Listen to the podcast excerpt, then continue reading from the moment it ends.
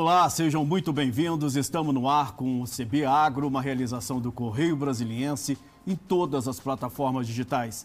T V, podcast, redes sociais. Eu sou Vicente Nunes e aqui comigo hoje o ex-secretário de Agricultura do Distrito Federal e agora coordenador técnico da Emater, Minas Gerais, Argileu Martins. Boa tarde, Argileu, muito obrigado pela sua presença aqui mais uma vez no C B Agro. A gente está falando desse momento tão espetacular da agricultura, né? Quando eu estava olhando os resultados do P I B, eu fiquei impressionado. A gente teve no segundo trimestre uma retração recorde da economia, tombos históricos ah, no, no setor de serviços, na indústria, e a gente vê o agronegócio surfando, né, com alta aí de zero vírgula quatro por cento. O que, que está acontecendo no campo? O que, que a gente pode dizer para quem está nos assistindo, é, como o campo está sustentando a economia do país? Boa tarde, Vicente. É uma alegria estar aqui mais uma vez. Boa tarde a todos os telespectadores, os que nos acompanham nas redes sociais. Na verdade, se nós formos observar a história do Brasil, a agropecuária, né, ela sempre participou de forma decisiva, estratégica na nossa economia. É, se a gente lembrar, né, os ciclos do pau-brasil, o ciclo da cana, o ciclo do café, a gente percebe que sempre houve uma dinâmica econômica. Agora, o mundo e o país, né, principalmente a população urbana, olha para esse setor, principalmente depois de alguns eventos marco que aconteceram É, num passado muito recente. Lembramos da Eco noventa e dois. Então as pessoas começam e o mundo começa a enxergar o Brasil como um país produtor de alimentos. E aquilo que era uma promessa se tornou realidade, né? O Brasil hoje está entre os três players que fornecem alimentos para o mundo. Mas ainda parece que a gente tem uma vergonha de ter essa cara, né, do agronegócio. Por quê? É, eu eu não, não acredito que seja vergonha, talvez seja por falta de conhecimento. Porque o, o agro tem, ele, ele tem, tem uma outra particularidade em, em favor dele com relação aos demais segmentos econômicos, porque ele interioriza a economia, né? Se nós pensarmos os outros segmentos, e todos eles também são importantes para o país, mas o agro acontece no interior do Brasil, onde de fato existem ainda muitas pessoas e onde o custo por cidadão, né, que o Estado tem que bancar é muito mais baixo. Um cidadão no campo custa vinte e duas vezes menos para o Estado brasileiro que se ele morar numa cidade. E é só a gente lembrar do policiamento ostensivo, recolhimento de lixo, destino de dejeto, essas coisas. Mas o, o que está acontecendo com o agro? Isso é fruto de, de, um, de, um, de uma ação por mais de quarenta anos e o fator pre, preponderante é, para esse sucesso do agro a gente pode resumir numa palavra, que é a tecnologia. A tecnologia fez toda a diferença É, no agronegócio brasileiro, na agropecuária brasileira. E se fala até do agro quatro ponto zero, né? É, na verdade tudo vai virar quatro ponto zero, né? Porque a quarta revolução industrial nos levou a isso e muda a forma das pessoas relacionarem, muda as, a forma das pessoas conviverem, trabalhar. E é evidente que a, a quarta revolução industrial também vai mudar o modo de viver no campo e o modo de trabalhar no campo. Isso já está acontecendo, né? Nós já temos muitas máquinas inteligentes, já, já, o surgimento de startups no campo é uma coisa impressionante, que está melhorando produtividade, melhorando produção, que está fazendo com que as atividades agropecuárias elas sejam mais eficientes e mais eficazes. Então, a, a quarta revolução industrial chegou ao campo. É claro que no Brasil tem alguns problemas pois com relação é, é isso a isso. Que eu queria saber, porque a gente tem ainda muita desigualdade é, no campo, né? Desigualdade social, sobretudo. A gente vê que existem hoje mais de um milhão e duzentos é, mil é, produtores rurais que são analfabetos, que não sabem lidar com a tecnologia. Como é, reverter esse quadro é, tão preocupante?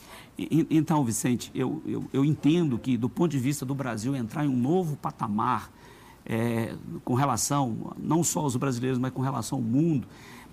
O país precisa, né, e é claro, o Estado sempre lidera isso no nosso país, trabalhar um, um processo de inclusão é, desse conjunto de produtores. É, do ponto de vista ambiental, nós temos a melhor lei ambiental do mundo, né, e aos poucos a gente vê essas questões da Amazônia pegando, mas o agro, ele existe muito pouco valor da produção no bioma Amazônia, né? O, o agro, ele é desenvolvido principalmente no bioma Cerrado, bioma Mata Atlântica, no bioma dos Pampas, um pouco no bioma Caatinga. Estão devastados, né? Pois é, mas esses já foram, né?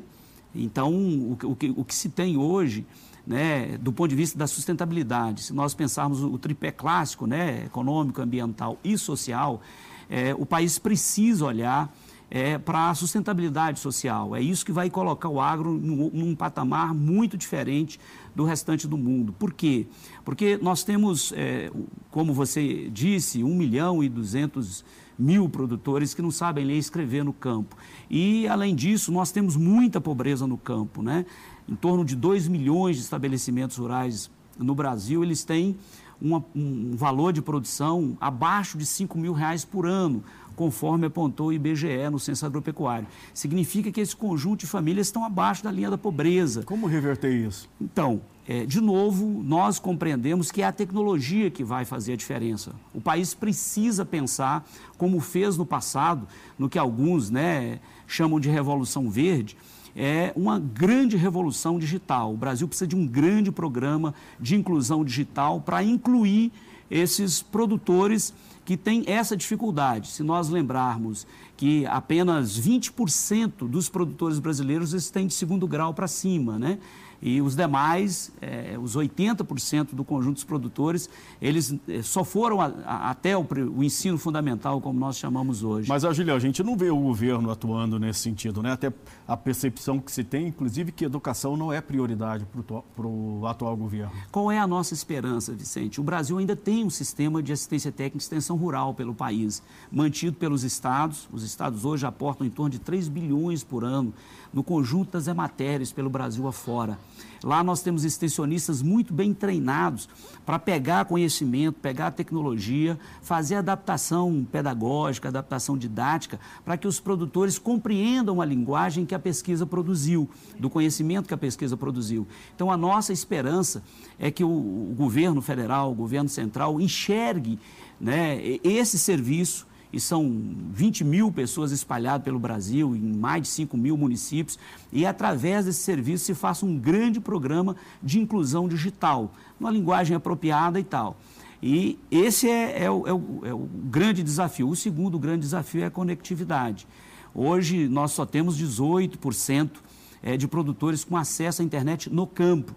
Né? Muito pouco, né? Muito pouco, apesar do Distrito Federal, né, ter mais de setenta por cento, né? O Distrito Federal diferencia do, dos demais.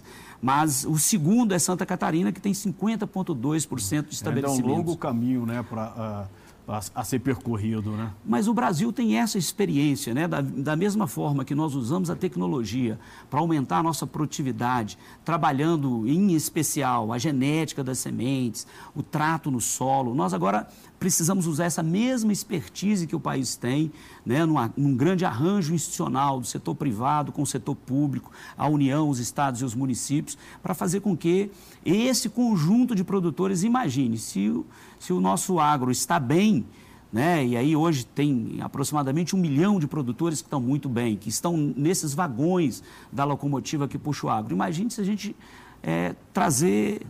trouxer mais dois milhões de produtores. Como é que possível vai ser medir o impacto é, do que você teria de aumento de produção se você consegue agregar esse público a esse mundo novo, a essa é, agricultura quatro ponto zero? O, o, o valor bruto da produção brasileira hoje passou dos setecentos bilhões de reais. E eu acredito que um, um, mais duas, três safras nós vamos chegar ao primeiro tri. Né? Se a gente trouxer mais dois milhões de produtores, a conta não pode ser feita de uma forma direta, porque boa parte deles são agricultores familiares, nós podemos ter um crescimento de pelo menos trinta por cento a mais nisso. Né? Então, nós vamos perceber que ou a gente aceleraria, ou nós poderíamos acelerar, chegar em um trilhão de valor bruto da produção no país, ou nós poderíamos ter ali um trilhão e meio e tal. Mas o, o que é bom nisso? Porque trazendo esses produtores, nós vamos, nós vamos ter mais segurança, né, alimentar no país. Significa que o abastecimento interno estará mais garantido, porque ao trazer esse conjunto de produtores que hoje estão excluídos e ficarão definitivamente excluídos, se não houver um grande programa de inclusão digital no campo e, é claro, conectividade, nós poderemos correr o risco, inclusive, de exportarmos muito e termos um déficit de alimentos. É, de oferta aqui no de país. De oferta, né? De alimentos é, no o, país. O, o, o que, que é possível é, é, aumentar de produção sem ampliar a área plantada? Porque você está falando da tecnologia. Hoje a tecnologia ela é suficiente para aumentar a produtividade sem é, ampliar a área plantada? Com certeza, né? E o Brasil fez isso. O Brasil aumentou em quase quatrocentos por cento a sua produtividade é, e cresceu em trinta anos e cresceu setenta por cento da área. Hoje, para o Brasil continuar sendo uma potência no agronegócio, que ele já é, ele não precisa mais desmatar, o país não precisa mais desmatar, ele precisa de mais tecnologia, de fazer esse processo de inclusão digital para trazer o conjunto dos produtores que estão fora desse processo, que não estão nos vagões dessa locomotiva, que é o agronegócio, e colocá-los nesse vagão. Ao Mas colocar... por que, que tem essa, essa percepção tão ruim do Brasil em relação ao meio ambiente, devastação? Hoje mesmo, o, prese... o vice-presidente da República, é, Hamilton Mourão, disse que o Brasil está atrás é, no combate ao desmatamento, às queimadas. O que está acontecendo? Há pelo menos duas coisas básicas, Vicente. Assim, olhando de fora, né? É, e dando um passo para trás e olhando, há pelo menos duas coisas básicas. Primeiro, comunicação. E vocês da imprensa prestam um grande serviço nisso. Vocês foram responsáveis para que o Brasil transcendesse aquele estereótipo que tinha no campo, que tudo que era do campo era atrasado, do Jeca Tatu e tal. A imprensa, né, essa imprensa livre, ela contribuiu de forma decisiva para isso, dizendo o que, que acontece de fato no campo. Isso facilitou, inclusive, você ser um jovem no campo. Na minha época, né, a minha geração, a gente queria ir para a cidade. Todo porque... mundo saía para poder estudar medicina, qualquer outra coisa, menos ser agrônomo é, e voltar para... Não só isso, né, mas nem namorada você conseguia, né, uhum. porque você era da roça. Então, a, a imprensa, né, ela foi importante para transcender esse estereótipo do Jeca Tatu, é, desse sinal de atraso. E hoje o rural brasileiro, a gente sabe, se hoje no almoço você comer uma batata, comer um bife, há mais tecnologia embarcada nesses produtos do que na maioria dos eletrodomésticos você tem em casa. Mas, de novo, por que, que a imagem é tão ruim? A gente vê, quando então, conversa a... com empresários de fora, com redes de supermercados estrangeiras, é, sobretudo na Europa, é terrível a imagem do Brasil. A, a... Muitos falam, inclusive, em suspender é, a compra de produtos brasileiros. É, é, é porque o mundo busca sustentabilidade hoje, o mundo inteiro. Então, no caso específico do Brasil, a primeira questão que nós apresentamos aqui foi a questão da comunicação. O Brasil precisa se comunicar melhor com o mundo, né? Ele precisa comunicar melhor.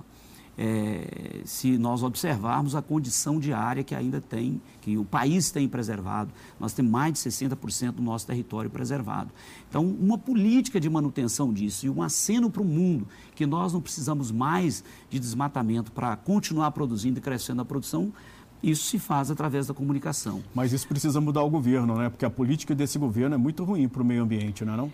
Pois é, Vicente, e, e na verdade são, são, é, são sinais, o governo precisa emitir sinais, né? E agora com o vice-presidente Mourão há uma tentativa de se fazer isso, não é? Porque, na verdade, o grande amigo do meio ambiente é o produtor rural, é no campo que se produz água, é no campo que se preserva as florestas, não é? Se nós formos imaginar... Não é? Onde estão as nascentes? Nas propriedades rurais, na, na, na sua grande maioria. Entre, entre os, os produtores, há essa consciência da sustentabilidade, da importância é, da sustentabilidade para o negócio dele? Com certeza, né? E hoje mais do que nunca. Por quê? Porque como nós viramos grandes produtores de commodities e nós exportamos para mais de cento e quarenta países, isto é, os alimentos produzidos no Brasil chegam à mesa de mais de um bilhão e quinhentos milhões de pessoas pelo mundo afora. Então, há uma pressão de quem compra. E garante então, a nossa balança comercial, né? E a dinâmica econômica. E como eu disse aqui, que poucas pessoas falam disso, né? Interioriza. O agro interioriza a economia, desconcentra a economia das grandes cidades. Isso é muito importante do ponto de vista da, da, da, da governança do país, da infraestrutura. E, e, e, e assim por diante. Mas é, é, tem, tem um outro aspecto, né? E, e, e é trabalhar o tripé clássico da sustentabilidade. Eu entendo que a questão da sustentabilidade ambiental é uma questão de comunicação, isso está dado, é emitir sinais que nós temos uma legislação boa, é emitir sinais que o desmatamento que acontece, ele é, ele, ele é muito mais provocado por uma falta de governança do território brasileiro, do que nós poderíamos dizer, do que propriamente dito uma atividade agropecuária. Porque para os produtores é ruim, né? Para eles claro. Não interessa ter essa claro. Imagem ruim, muito pelo contrário. Claro, e, e, e lembrar, por exemplo, tem uma tecnologia no Brasil que ela, ela, ela comunga, sim, com a questão ambiental. O Brasil produziu a tecnologia do plantio direto, que hoje quem produz grão, na sua grande maioria, usa essa tecnologia. Nós não revolvemos mais o solo para plantar, isto é, a palha fica, né, isso, você aumenta a infiltração da água, você aumenta a, a qualidade física do solo, isto é, você vai manter os mananciais, os lençóis freáticos muito mais abastecidos com as tecnologias tropicais que o Brasil é precursor nelas.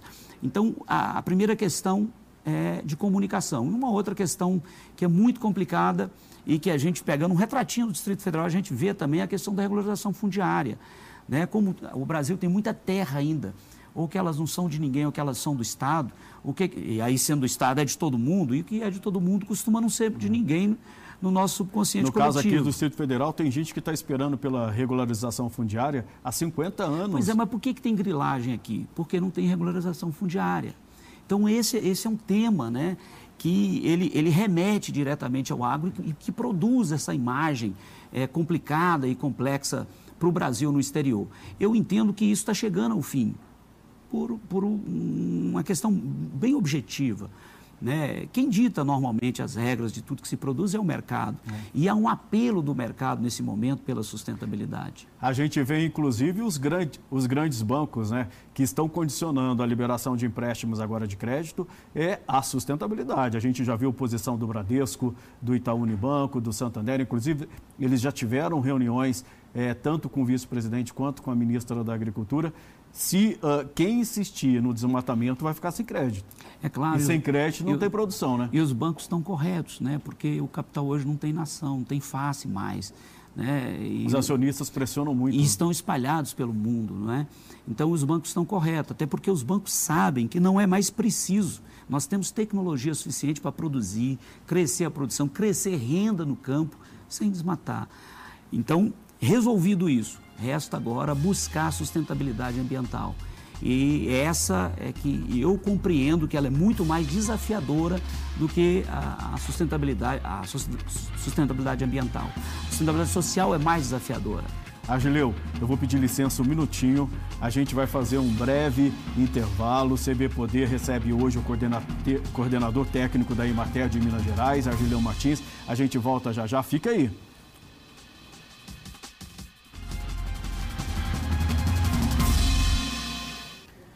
Estamos de volta com o segundo bloco do C B Agro. No intervalo aí, na chamada do intervalo, eu me equivoquei, falei C B Poder, mas a gente sabe que o agro envolve poder, envolve governo, políticas públicas. Então eu peço desculpas, mas estamos aqui com o C B Agro, que recebe hoje o coordenador técnico da Emater de Minas Gerais, Argileu Martins. Argileu, você estava falando da questão da importância da sustentabilidade, que os produtores estão conscientes é, de ter uma imagem boa, né? Até porque tem muita guerra de informação aí em relação ao Brasil, desmatamento, queimadas e tal. Mas você viveu um momento dramático aqui no Distrito Federal, quando você era secretário de Agricultura do Distrito Federal, com o racionamento de água.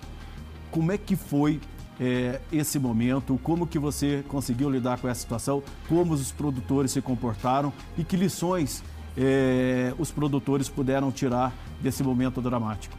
Bem, realmente, Vicente, foi uma experiência profunda é, e evidente que se nós observarmos os seis, sete anos atrás, onde que a gente teria ou descoberto com quase noventa por cento, né, oitenta e nove por cento do reservatório cheio no mês de setembro e o Santa Maria com mais de noventa por cento, noventa e quatro por cento no dia de hoje, já no mês de setembro. Isso é consequência de muitas atividades, de muitas ações que houveram naquela época. Da parte dos produtores, houve muito prejuízo na época. O valor bruto da produção do Distrito Federal caiu mais de trinta por cento. Muitos produtores, por quê? Porque nós temos muita horticultura aqui, né? Muita agricultura irrigada. Que depende muito é, do, muita agricultura do uso contínuo de água. Mas o que foi bom, né?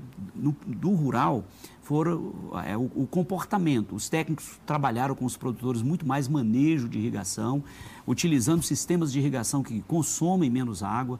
Então, isso hoje já traz benefícios diretos, porque, né, o produtor consome menos água, ele gasta menos energia, portanto, o custo de produção dele baixou, ele aprendeu a manejar melhor o solo, usando, usando equipamentos para saber é, medir corretamente a, a umidade do solo. Então, do ponto de vista, foi um grande aprendizado, do ponto de vista do campo, é, e os produtores se adaptaram, e adaptaram bem a isso, é, e houve uma ação de governo, né? A Secretaria da Agricultura aqui é a única no país que tem linhas de crédito, de financiamento. Então, naquela época, as linhas de crédito foram priorizadas, é, houve rebate, né, juro zero e rebate em quem transformasse o seu sistema de irrigação, e isso produziu muitos impactos, a gente vê os efeitos hoje. Além disso, aí nós temos que reconhecer os investimentos que a Caesb fez naquela época, né? Hoje se retira menos água do Descoberto, hoje se retira menos água do Santa Maria, né, com as estações é, que foram montadas no lago, a do Bananal. Então, elas, elas é, hoje demandam menos esses dois grandes reservatórios do Distrito Federal, por conta da crise hídrica. Mas, né? é, se preserva também mananciais, as nascentes? Ah, o, o Distrito Federal tem, talvez, o melhor programa de preservação de nascentes do Brasil, que é o Protetor de Águas. Ele antes estava no Pipiripau, já foi estendido para o Descoberto, e ele é uma referência internacional.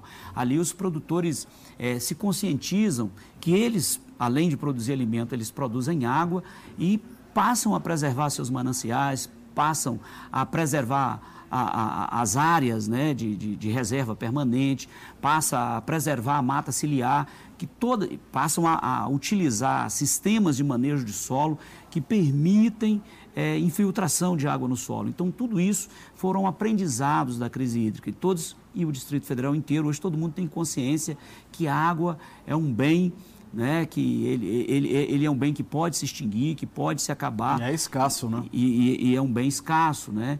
Ele, ele, a água virou um bem importante que até então ninguém dava muito... É, olhando a, produ a produtividade hoje no Distrito Federal, a gente vê que é a maior do país por hectare, né? É, é possível ainda ampliar é, essa produtividade? Com certeza. É evidente que os técnicos hoje que trabalham no campo, eles fazem um olhar de aumento de produtividade, mas verificando a renda do produtor. Então, aí vem a agricultura quatro ponto zero.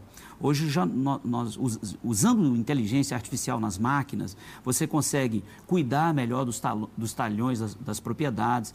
Usando é, é, inteligência artificial, você consegue, com drones, né, fazer combate efetivo, usando menos inseticidas, menos fungicidas de pragas e doenças das, das plantas. Você consegue manejar melhor seu solo.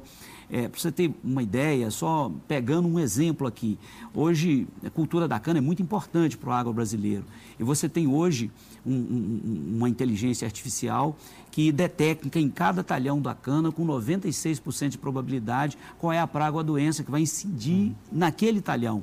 Então, você vai fazer a aplicação ali de, de algum inseticida ou fungicida, se realmente for necessário. Os herbicidas, por exemplo, hoje você tem máquinas que o, o jato do inseticida ele só é liberado quando tem uma planta, né? Então, você não, vai, não sai jogando inseticida pelo solo afora. Então, isso tudo vai fazer com e que... E tem o, o, o, os agro é, naturais mesmo, sim, né? Os agrotóxicos e, e, era, e era isso que eu ia dizer. Hum. São os produtos biológicos, biológicos né? O Ministério isso. da Agricultura tem um programa, sim. Acho que o Brasil nunca teve tanto registro de produtos biológicos como está tendo agora. Isso por conta de duas coisas. Melhoria da renda, né? Então é, é, é necessário melhorar a renda, mas também pressão do mercado, pressão do consumidor. As pessoas hoje, além de querer saber o que comem, elas querem saber o que estão comendo de, de verdade e de onde vem o que elas estão comendo. E aí, de novo, entra a tecnologia e entra a agricultura quatro ponto zero, que você hoje com o seu celular no supermercado, você vai lá no seu Q R Code e vai saber qual é a propriedade. Aquele leite que você compra, de onde ele vem, né? A Abraleite faz um trabalho importante sobre isso. Se é orgânico ou não. Se é orgânico. O orgânico tem um selo, né? Uhum. E os produtores e os consumidores do Distrito Federal têm uma outra vantagem. O, a Secretaria da Agricultura, aqui junto com a Emater, eles têm um programa, um selo chamado Boas Práticas. Então, o produto que tem aquele selo, você sabe que o produtor respeita a legislação trabalhista, respeita a legislação ambiental, que a água dele está sendo analisada, a água é de qualidade. Então, essa exigência do consumidor vai fazendo com que se aperfeiçoe os sistemas de produção, e a sustentabilidade é, ambiental está cada vez mais próxima do campo do que a gente imagina. O desafio é a social. É, é... você educar esse, esse produtor que está que tá à margem do sistema. Trazê-lo. Né? Trazê-lo para o sistema. Né? Isso só se faz com extensão rural, isso só se faz com tecnologia, isso só se faz com pedagogia, com didática, com metodologias apropriadas, né, para convencê-lo que se ele não vier, ele vai ficar de fora e isso é ruim para todo mundo. É menos alimento produzido, mais pessoas na cidade, mais investimentos públicos nas cidades, né? Porque, como eu disse aqui no campo, o cidadão, a cidadã custam mais barato para o Estado. Você falou do, do, do campo quatro ponto zero e que ele está ficando mais jovem, né? Mas ele está ficando mais feminino também? Porque a impressão que se tem é que as mulheres estão dominando a área. É, é, nós já temos um grande avanço nisso, né? No Brasil... Segundo o censo de dois mil e dezessete, o censo do I B G E, as, os estabelecimentos, são cinco milhões e setenta e dois mil estabelecimentos no país, você tem dezoito por cento de mulheres que só ela sozinha. Quando vai para os casais, aí esse número passa dos cinquenta por cento. Mas a mulher sozinha, já, já estamos em dezoito por cento. No Distrito Federal, esse número é muito parecido. No Distrito Federal, nós temos em torno de dezesseis, dezesseis vírgula cinco por cento de mulheres que cuidam É, é, do negócio, né? Ali não, não tem um homem do lado dela, ela é que cuida do negócio. Aí no Distrito Federal também, quando se observa o casal, aí o número avança. Essa, né, diversidade, ela ajuda a reduzir a desigualdade? Ah, com certeza, né? Por, por alguns aspectos, né? Quando você observa é, as mulheres, a gente vai perceber que a mulher, ela, ela, ela tem uma forma é, muito mais dedicada, principalmente na gestão do negócio. É, via de regra, as mulheres, elas sistematizam melhor as informações, elas cuidam melhor da gestão. As experiências que já houveram, por exemplo, com a cultura do café na zona da Mata é, é, Mineira, que é grande produtora de café, onde as mulheres eram donas dos negócios, as tecnologias chegaram mais rápido, a renda por hectare cresceu, né? Então, a gente percebe e as mulheres estão avançando. Por quê? Porque se venceu o estereótipo que o campo era machista e que o campo era atrasado, né? Antes, para um jovem rural arrumar uma namorada, Guilherme, é, Vicente, dava um trabalho que você nem imagina, né? Hoje o campo está na moda, né? Então, tá na os moda. Jovens já, já se sentem, a autoestima das mulheres, dos jovens, cresceu muito, dos próprios produtores, dos homens, né? Porque hoje você não precisa esconder mais que você é um produtor rural. Quando você diz que é um produtor rural, você fala isso com orgulho, você está contribuindo para a sustentabilidade do país, do ponto de vista econômico, do ponto de vista ambiental, e nós queremos que contribua do ponto de vista social. O campo está tão forte que tem um estudo da consultoria Tendências mostrando que eh, não fosse Brasília, o Distrito Federal, por conta do peso do setor público, a região centro-oeste já teria voltado a níveis eh, pré-pandemia, porque Mato Grosso, Mato Grosso do Sul e Goiás, que tem, são estados que, onde a agricultura é muito forte, eles praticamente já voltaram em termos de P I B é, a, a pré-pandemia. Mas aí, quando você incluir o Distrito Federal, o Centro-Oeste só re, vai retornar aos níveis pré-crise em dois mil e vinte e um. Por conta do setor de serviço, né? É. O, o, a agropecuária no Distrito Federal, em termos de postos de trabalho, ela só perde por setor de serviço, que aqui é muito forte, muito dinâmico, né? Mas o setor agropecuário aqui, ele, ele, ele responde por quase vinte e cinco mil postos de trabalho no Distrito Federal. E o, o, o valor da produção aqui é mais de um bilhão e duzentos milhões de reais, num levantamento feito recentemente, agora em julho. E isso sem contar alface, pimentão, essas culturas que para o país elas não têm muito impacto, né? Se, se você perceber que dos cinco mil e duzentos produtores que o I B G E encontrou no Distrito Federal, é, tem, um, o número é maior, você é, vai perceber que mil e seiscentos deles são produtores de horticultura, né, de frutas, hortaliças e tal. E no valor bruto da produção, o cálculo que é feito só pega tomate e batata. Então, a gente sabe que o valor da produção do agro, que coloca muito mais de um bilhão e duzentos milhões de reais na economia do Distrito Federal. E você está vendo uma diversificação na, na, na produção? Agricultura... Porque era muito concentrado em soja e milho, né? Não, do ponto de vista do país, né, o, o, o que, que responde pela grande produção do Brasil, né? É, na, na, na, nos grãos é a soja e o milho, são os, os, os dois carros-chefes, depois vem os demais. No, de, no Distrito Federal, não? Não, no Distrito Federal também, também. Né? Primeiro é a soja, segundo é o milho. É, e na pecuária... Né, do Distrito Federal, o primeiro é, é o leite, depois vem ovos, né, o, o Distrito Federal produz muitos ovos, o valor bruto da produção aqui em ovos é mais de cinquenta milhões de reais. Mas a gente está vendo aqui produção de uva, de uma série de, de culturas que a gente não via. A agricultura do Distrito Federal, hum. a agricultura do Distrito Federal é a mais diversificada do Brasil. e, como você também já disse, é a que tem a maior renda por hectare do país. E isso por quê? Porque aqui nós, nós temos muita... Nós, primeiro, é, é, a escolaridade do produtor do Distrito Federal é um pouco mais elevado. Nesses números que eu dei de analfabeto, é, diferente do Brasil, o número de, alfa, de analfabetos aqui não chega a sete por cento.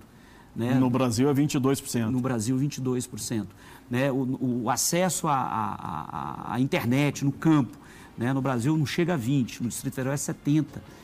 Então, você vai... E aí tem a história do mercado, né? Porque o agronegócio é um segmento econômico. Né? A renda per capita do Distrito Federal é a maior do país. O segundo, que é São Paulo, é a, a renda per capita é em torno de sessenta por cento da renda daqui. Só para a gente ver como que aqui diferencia. Então, você tem um apelo de mercado aqui para consumir produtos saudáveis e tal. E por isso, a agricultura aqui vai se diversificando, porque você tem um mercado que absorve a produção.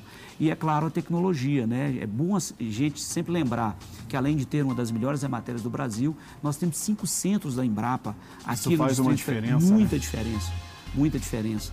É, é, por quê? Porque a tecnologia está sendo produzida aqui, né? Você, a tecnologia fica mais acessível, porque você encontra, você pode ir no centro mais fácil, é, é mais perto.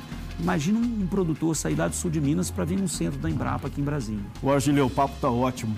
É, a gente continuaria aqui por muito mais tempo, até porque é, o campo só tem notícia boa e espero que continue dando só notícias boas para o Brasil, porque a gente está precisando, né?